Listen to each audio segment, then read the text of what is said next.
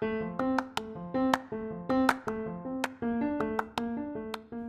ready for what?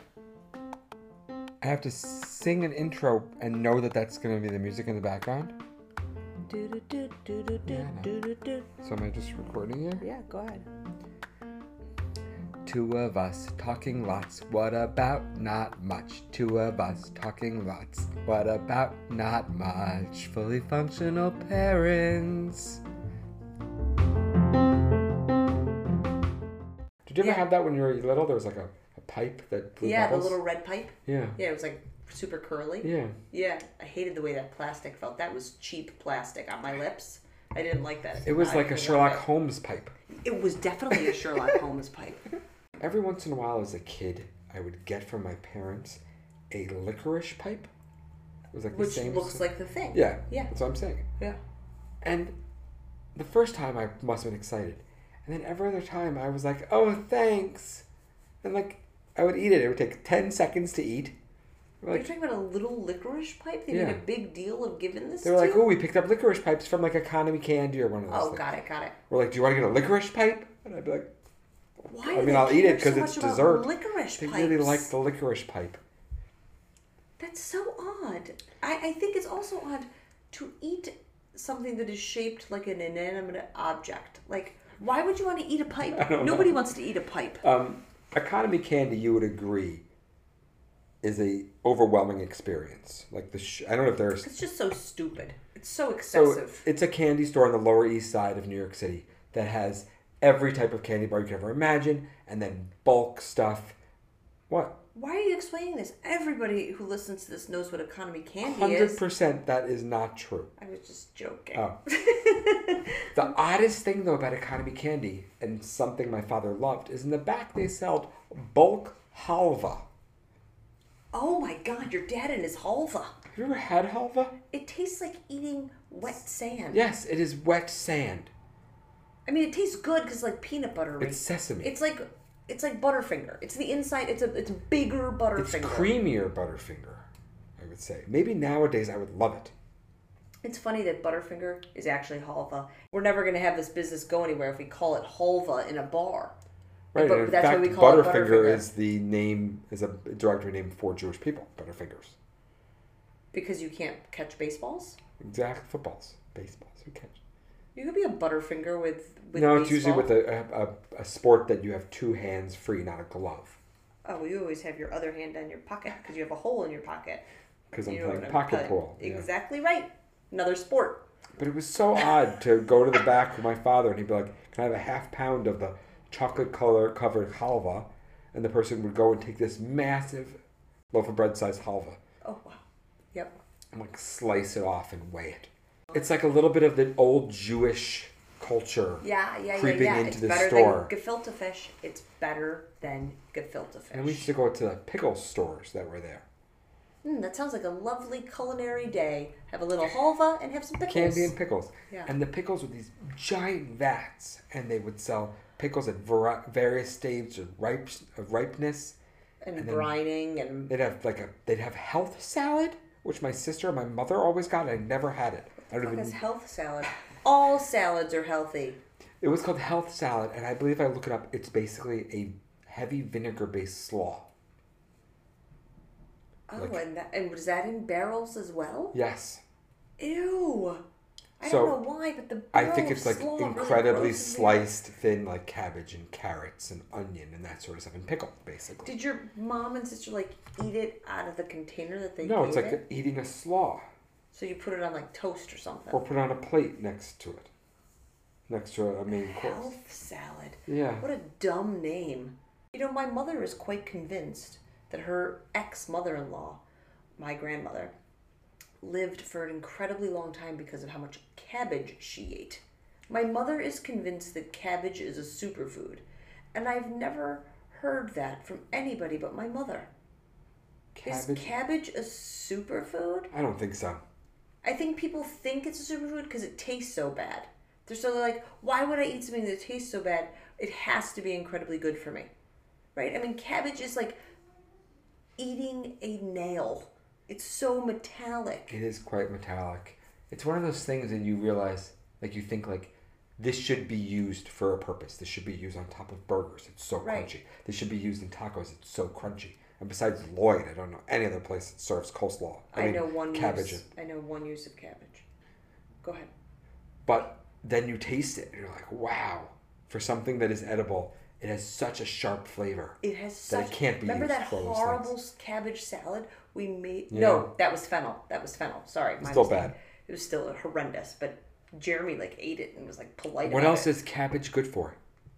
for sore boobs Oh. when you're nursing? Whatever, fat. So on kosher.com, they have a recipe for health salad, and it is a bullshit recipe. It's a Sandra D recipe.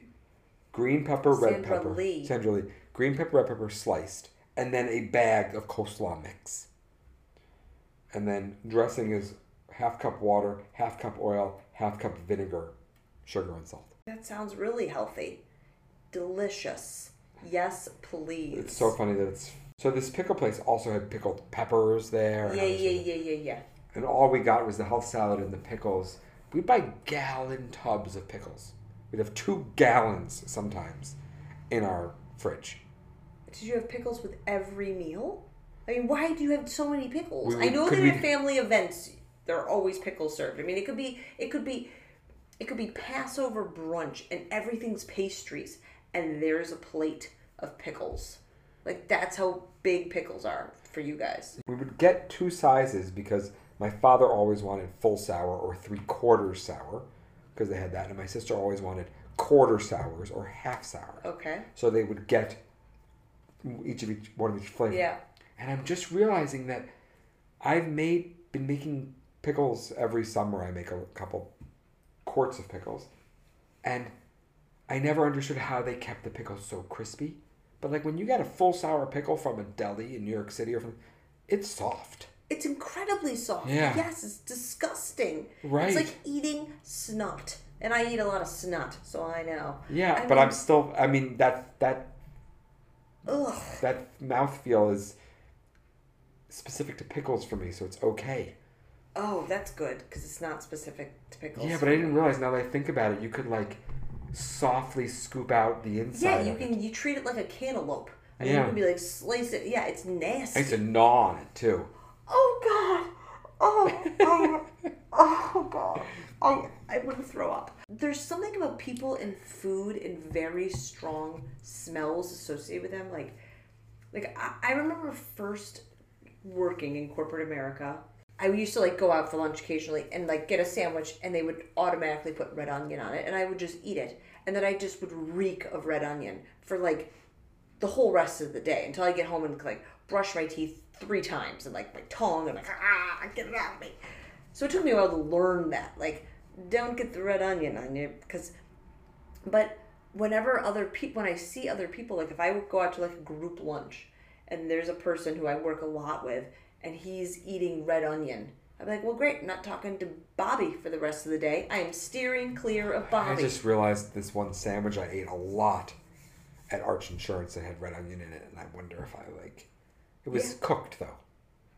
That's yeah, that's a little different. It doesn't linger in your mouth in the same way. Friend in middle school who was such a disgusting French fry eater. So you can get French fries at the cafeteria at school. And she would always get vinegar and mustard on her fries. Like she would like squirt it all over. The it. mustard is odd. Vinegar, I could.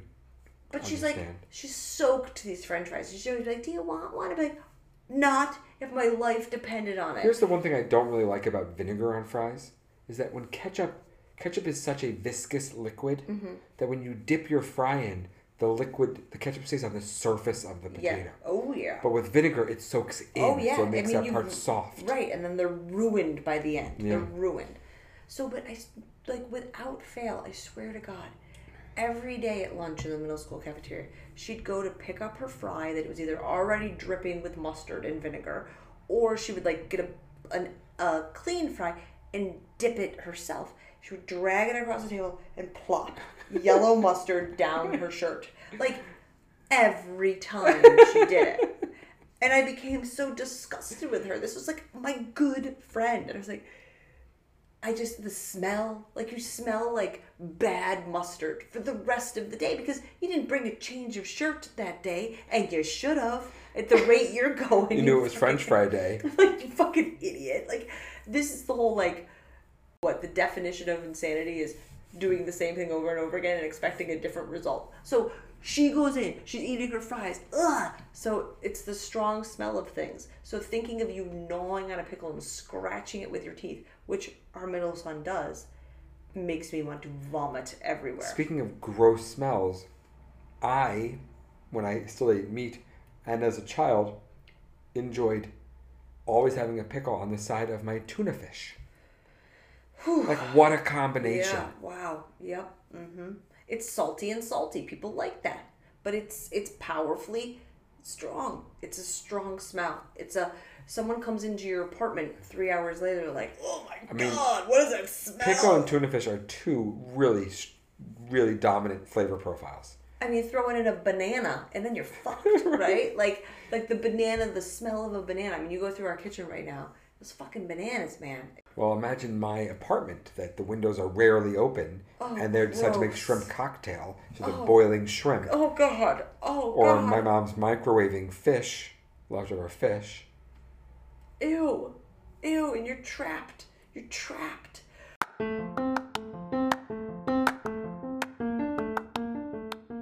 Oh, hey guys. Thanks for listening to Fully Functional Parents. If you just can't get enough of us and want to let us know, feel free to drop us an email at fullyfunctionalparents at gmail.com. Can't wait to hear from you.